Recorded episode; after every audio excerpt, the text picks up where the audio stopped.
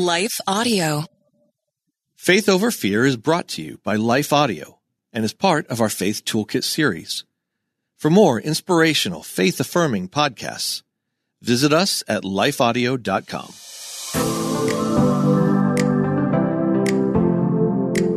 Hello. Welcome to the Faith Over Fear podcast, where we attack our most pervasive fears with truth. Because life is too short for any of us to live enslaved.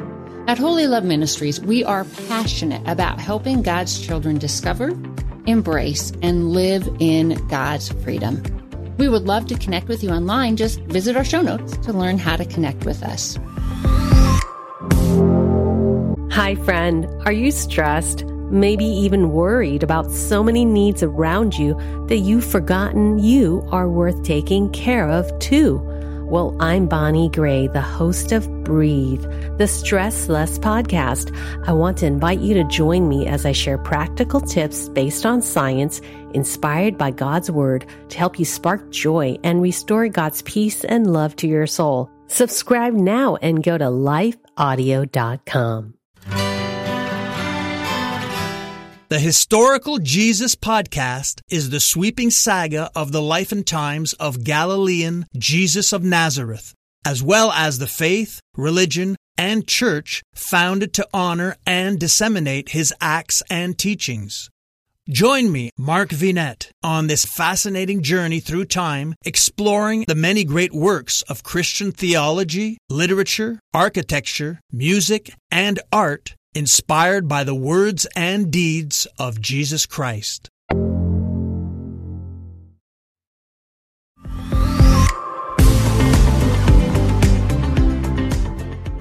I'm Jennifer Slattery, and I am walking beside you. I'm right there with you in this battle against fear and anxiety.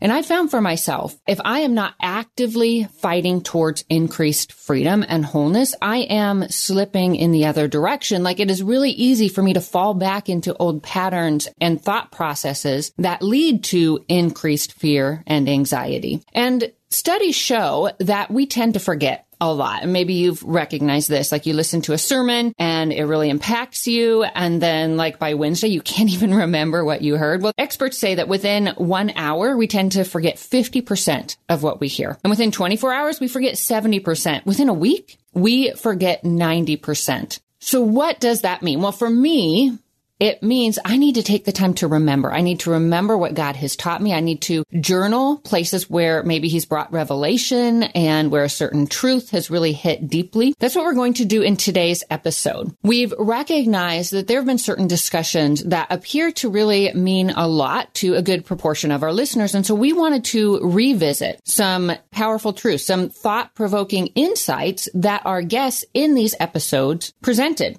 If you caught the episode with Dr. Neil T. Anderson on the spiritual component connected to our anxiety, I'm confident that you walked away with some powerful steps that helped you gain increased freedom. Well, in that episode with Dr. Anderson, he talked about how fear can be learned, which is actually encouraging because it means it can also be unlearned. And he helps us to dismantle the components of fear. Take a listen. Okay, let's look at fear for a moment because it is the number one mental health problem in the world anxiety disorders, which include fear, anxiety, and, and panic attacks. But fear was the first emotion expressed by fallen humanity. Adam said, I was afraid. What was he afraid of? He's just still in the Garden of Eden. There was no forces there. There was no neurological problems that needed medication. Couldn't blame mom and dad. There was no heritage issues, whatever else. What's he afraid of? And I discovered after a while what it really was, was the absence of life. It's what I call a primordial fear. And that just invaded planet Earth all over. The people are paralyzed by fear all over the world. But fear, in order to be legitimate, has to have an object. And, and that object has to be in somehow in my mind eminent or potent. Somehow has some power for me. And fear is a God given emotion. Anytime my physical or psychological safety is threatened, fear is what I would feel. It's what I should experience. It's for my self preservation. For instance, I don't like rattles. I mean, they're they're legitimate for me. I, you know, I hear them hiss like, "Ooh," like it there. But right now, I'm experiencing zero fear of rattlesnakes. Why? Well, there's none here. So they're potent, but they're not here. Now, what if you threw one of those babies in and landed right at my desk? Man, I'd be exit out that door in a hurry because it's both in my mind potent and imminent. Now, what if you threw it in and it's dead, provided I was sure it was dead? all you have to do is remove one of the attribute. That's all you have to do. Now let's look at the big three daddies of fear. Fear of people, fear of death, fear of Satan. Let's look at death, for instance. You know, people are afraid. I'm going to, I could die, you know. And I said, what would happen if you died? You'd be absent from the body, present with the Lord. Where, O death, is your sting? He's removed one of the attributes. It's still eminent. It's appointed unto every man that one day you shall die, but it's no longer potent has no power over me. Now, if you're free to live today, you're free of the fear of death, you're really free to live today. Do I fear death? No, because I would just be absent from the body present with the Lord. For me to live as Christ, to die is actually gain, Paul said. So take away that fear. How about fear of man? And, and Jesus was specific. Don't fear man who may have power over your physical life. Fear God who has power over that as well as your soul. And then Satan. People are all over this world are more afraid of Satan than they are of God. You don't think that's true? Ask people in your church. In the moment you elevate Satan as a greater object of fear, you elevate him as a greater object of worship. And that's why he wants to be feared because he wants to be worshiped, which is the temptation for Christ. You know, bow down before me. Now, which attribute has he removed? Well, he's running around like a hungry lion seeking for someone to devour. So he's still eminent. He's been disarmed. He's no longer potent. It's like, you know, two kids riding in the back car and all of a sudden a bee flies through the window and the kids scream, oh, there's a bee in here. And the dad reaches back and, and grabs a bee in his hand. The stinger goes in his hand. Then he releases the bee. No, the kid's, you know, kid, look at my hand. Jesus said, look at my side. The stinger is in me. He's harmless. Now, if I could just convince the world that that is true, that he has been disarmed, I mean, you would eradicate in a enormous amount of fear. Now, why is the fear of God the beginning of wisdom? What two attributes does he have? He's omnipresent and he's omnipotent. I, I love this verse in, in Proverbs. It says, In the fear of the Lord, there is strong confidence, and his children will have refuge. The fear of the Lord is a fountain of life. So God is here right now. What do I fear? What do I fear? And so let's go back to the learned aspect of that because it's critical. Let's say you got a mother has got a two year old child out in the closed in fence in the backyard and a little harmless garter snake swims, you know, slithers across. Chances are that two year old will go over and pick it up. What would his mother do? Freak out, probably. What's interesting is that almost all fears are learned. You don't come into this world, you know, with an understanding that heat can burn your hand or falling off a chair can hurt you. So little experiences as you grow up, you fall off the chair and you kind of start developing the, you know, a safety, fear of heights, you, you know, and, and don't touch that stove again. You'll get burned, uh, kind of a thing. Now, the problem is all these fears are, are not necessarily true. And uh, so we learn to fear things that we should not fear. They're called phobias. Now think of the word itself. What does phobia mean? It's an irrational fear. So if you were going to solve that, what would you have to do? Stop the fear? No, that's more like the symptom. There's a lie behind it. Now, ignorance is not bliss. Ignorance will create all kinds of fears. And you can create fear anywhere you go by just telling people lies. Oh, God doesn't love you. You know, oh, then God's not here, doesn't care about me kind of a situation. It, um, it, now you take a zoologist and put him in that backyard who understands reptiles and, you know, squiggly little things like that. Would they be afraid of that snake? Of course not. They would walk over. So sometimes, you know, ignorance can almost paralyze you in fear, whereas truth will really liberate you. Truth will really make it known. And so in our steps to freedom, we have a phobia finder that helps you realize what is the root of that fear. What am I actually afraid of? And we have to bring God into that process because he's going to lead us into all truth. And so, you know, we try to help them realize what is that one? What, what, what one of those attributes can I remove? And all you have to do is remove one. And suddenly the fear has no power over you anymore. So it's an interesting process in itself. So if, if I've learned it, if you've, if you bought the truth, the only way to overcome the lies of this world and deception is truth. That's why Jesus prays in the high priestly prayer, I ask not that you take them out of this, this world, but you keep them from the evil one. How? Sanctify them in thy word. Thy word is truth. So truth is a liberating agent. Truth is never an enemy. If you learn to walk in the light, speak the truth in love, don't don't, you know, you may be afraid of the truth because it may expose you because men love darkness more than light, but truth is the only, is a liberating agent in my life. And it's not just truth that I read in the Bible. Jesus is the truth. My presence with God, his presence with me, his spirit bearing witness with my spirit. I'm a child of God. There's my point of security there is the way that you overcome that fear is to allow God to reign supreme in your life. All other fear objects will just slowly disappear. Wasn't that so good? I encourage you to take a moment and to think, okay, this is one action step I'm going to take from that segment. And maybe if you're driving, don't do that now. But when you get home, revisit today's episode and say, okay, this is one thing I want to take away from what I just heard and I want to really implement. And remember, in our next segment, I spoke with Dr. Dan Allender and Cathy Loerzel from the Allender Center about how trauma is stored in our bodies and how this impacts our anxiety levels, our relationships, and and important like our ability to rest and our ability to experience delight. So take a listen to what they have to say. Cathy, you talk about how we store our trauma in our bodies and how our bodies can't differentiate between big and small trauma. So, what would that look like for somebody if they're kind of experiencing that? Finding uplifting news in today's headlines is often like searching for a needle in a haystack. At the Story Behind podcast, we believe in the power of finding heartwarming tales and are happy to share empowering stories with you every week. Get inspired by the note a waitress received from a patron dining alone. And even hear about how one VIP passenger made a hardworking pilot get emotional before his flight. To start listening to the Story Behind podcast, visit lifeaudio.com.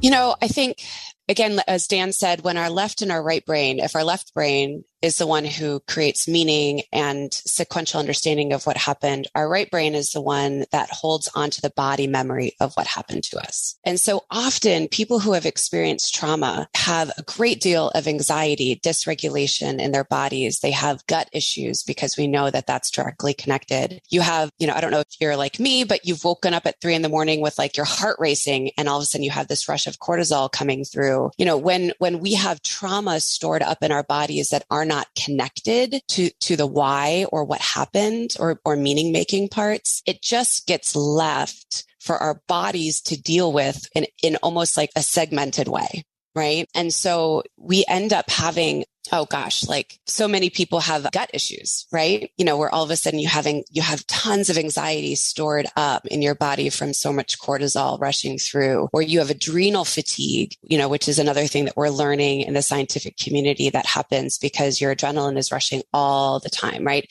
But basically what happens is that it's very difficult for us to rest. It's very difficult for us to play because play, you have, your body has to be kind of at a more restful state in order to find delight. It's very difficult for us to kind of manage day to day things because the body anxiety overtakes our capacity to kind of mentally move through a situation. So it manifests in lots of different ways, but more than anything, it just means that our bodies can't regulate as they're meant to. And a regulated, a calm body is what we need and what people we're connected to need from us in order to be safe. And so if you have a dysregulated body, your children are going to be on edge with you because they're picking up what's going on in your body. Your spouse, is going to be harder for you to have like give and receive pleasure. It's just, it's going to impact lots of ways. I mean, if you look at how you eat. So when I was at my, when my heights of trauma and dysregulation, when I was going through postpartum depression, I would like eat food so fast because there was this sense of, I don't know when I'm going to get to eat again. I can't sit and enjoy this. I can't allow my body to rest. And so I would just like inhale standing up, you know, with a baby and then, and then like not even know that I'd eaten anything. And there was no joy. There was no rest, you know, so it impacts us on lots of different ways. But more than anything, it steals joy. It steals rest and it steals delight. And, and frankly, our bodies are then just left exhausted, not understanding what's happening to them because we're not actually offering language back in again.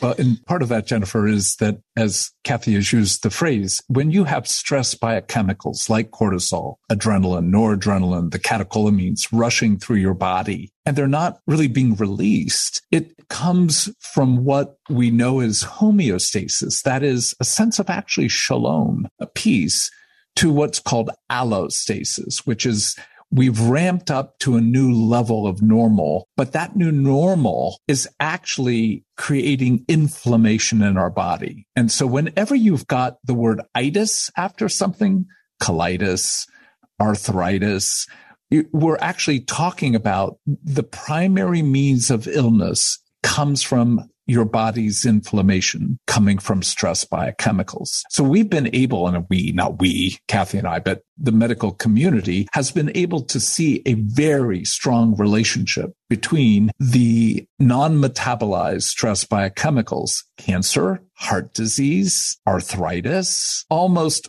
all the core, shall we say, bases by which people die of illness actually is a response to stress, i.e., a stress related trauma that hasn't been engaged. So we're killing ourselves and we're dying of trauma and we maybe exercise a little bit more, maybe eat some more vegetables. That's the part of this whole process of going, can we invite you to where all of that heartbreaking energy came in your own four year old, eight year old, 12 year old being? And can we tend to those stories again with wisdom and kindness? Can we engage the fact that that eight year old still exists in you and is operating out of a perspective that you would have not found fault for when you were eight, but is actually leading you to death as a 28, 38, 48 year old? This is really where the question of do we trust God that he really wants to heal and that healing is possible? That again encourages me because it tells me when I am alert to what is going on internally, I can hit pause and I can begin to connect my physical response with the story of like that original woundedness. And then as I connect those two pieces, I can begin to experience healing. So I find a lot of hope in that. Now, in the next episode, I speak with a woman who's become very dear to me and who I believe has the best Bible study available that helps counter anxiety and fear. And it's the extraordinary power of praise, a six week study of the Psalms for the anxious heart. And as we discussed her book, the insights that she revealed in it, she helped us understand the importance of emergency verses, of having certain verses stored and ready so that we can use them, so we can find peace in them during unexpected moments of anxiety because they will come when we least expect it, right? So take a listen to how she suggests we handle those unexpected bursts.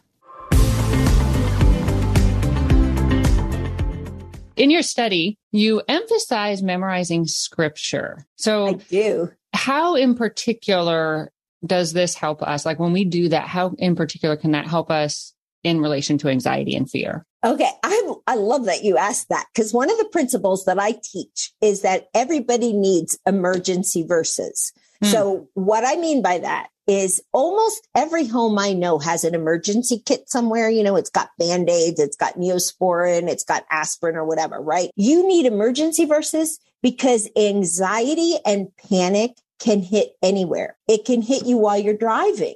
You know, you could be driving your car. Maybe you're taking your kids to school, or maybe you're driving to a doctor's appointment. And all of a sudden you feel this sense of panic or anxiety. And you can't pull over, grab your Bible and begin reading scripture over yourself. That's just not practical. But if you have a few key verses memorized, the Holy Spirit will allow those verses to calm the anxiety. Listen, I've tried this all over the world and it works. Now, what would you say? So somebody who maybe is listening and they, they don't know a lot about scripture, how would you encourage them to find their emergency verses? You know, there are some common ones. I'll give you a few now. Psalm 23. Almost everybody that it, whether they're in church or not in church knows the beginning of that. The Lord is my shepherd. You know, I will not want. Or Psalm 46, 1, God is our refuge and strength and ever present help in trouble. I particularly like that one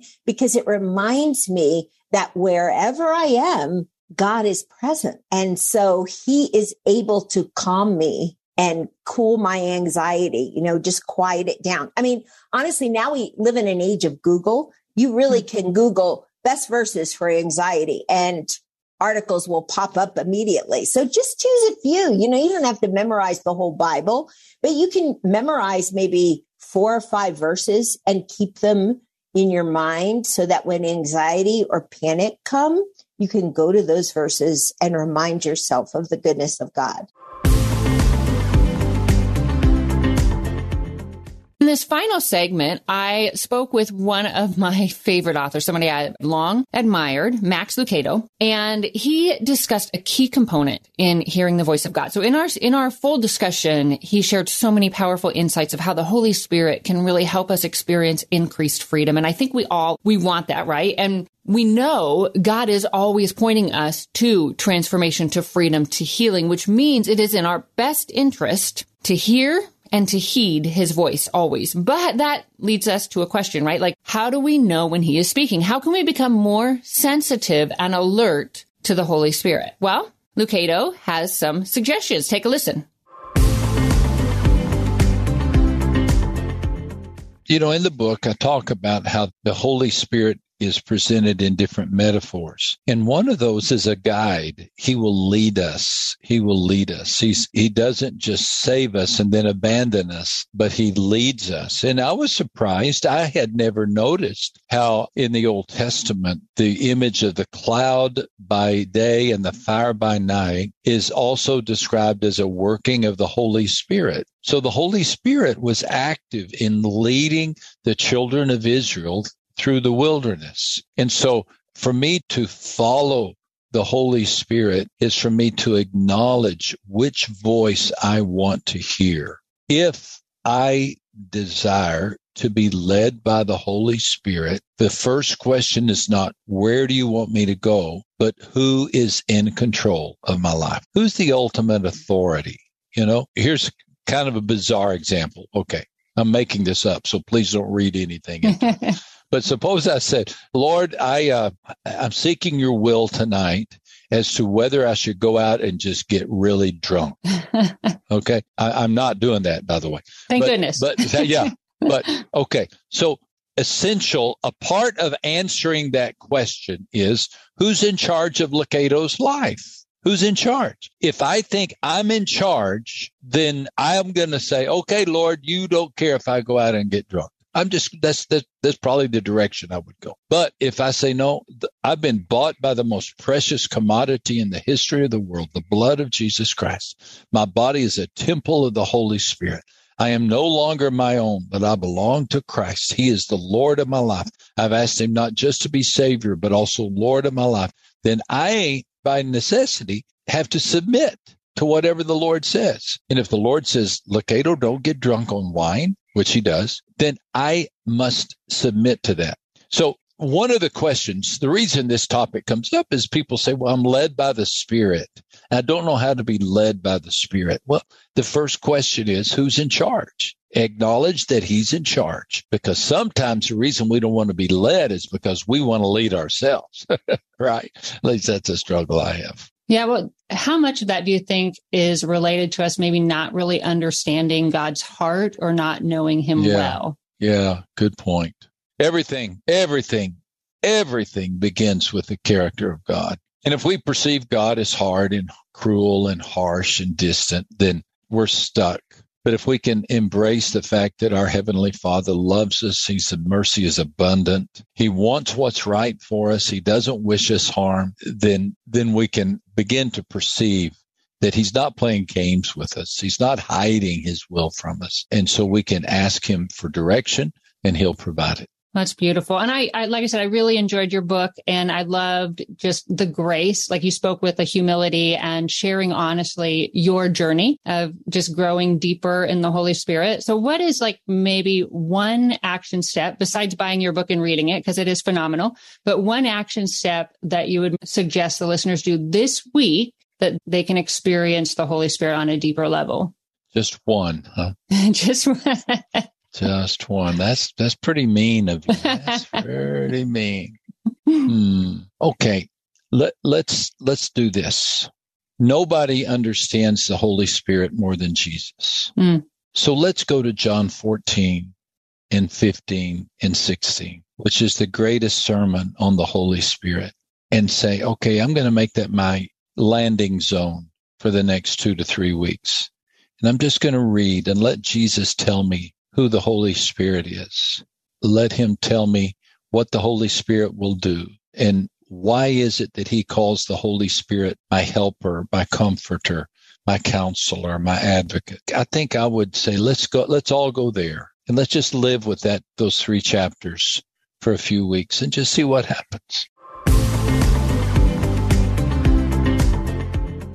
We have had a wonderful year. I thank you for walking this journey with us. I hope that it has really helped you experience increased freedom in your relationships in your life that you're you're getting deeper rest that you're experiencing God on a deeper level that you are experiencing healing from maybe deep wounds that you weren't even aware existed and that you are just walking day by day moment by moment with your Lord and Savior who loves you deeply who knows you fully and loves you deeply if you haven't already done so, I would encourage you to subscribe to this podcast. Then you won't miss a single episode. And we have some really great ones coming up. I would also love it if you would rate it. That helps others to find it and it encourages my team as well. Until next time, may you live as one who truly has been set free. Faith Over Fear is a production of Life Audio and Salem Media. If you liked what you heard today, please take a second to rate and review this podcast in your favorite podcast app so that more listeners like you can find the show. For more faith filled, inspirational podcasts, visit us at lifeaudio.com.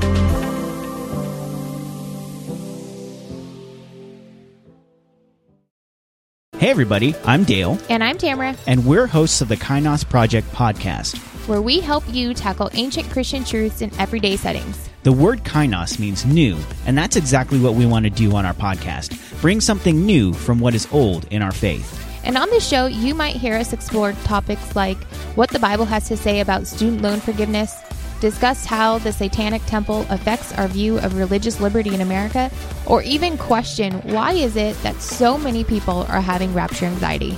To learn more about the podcast, go to lifeaudio.com.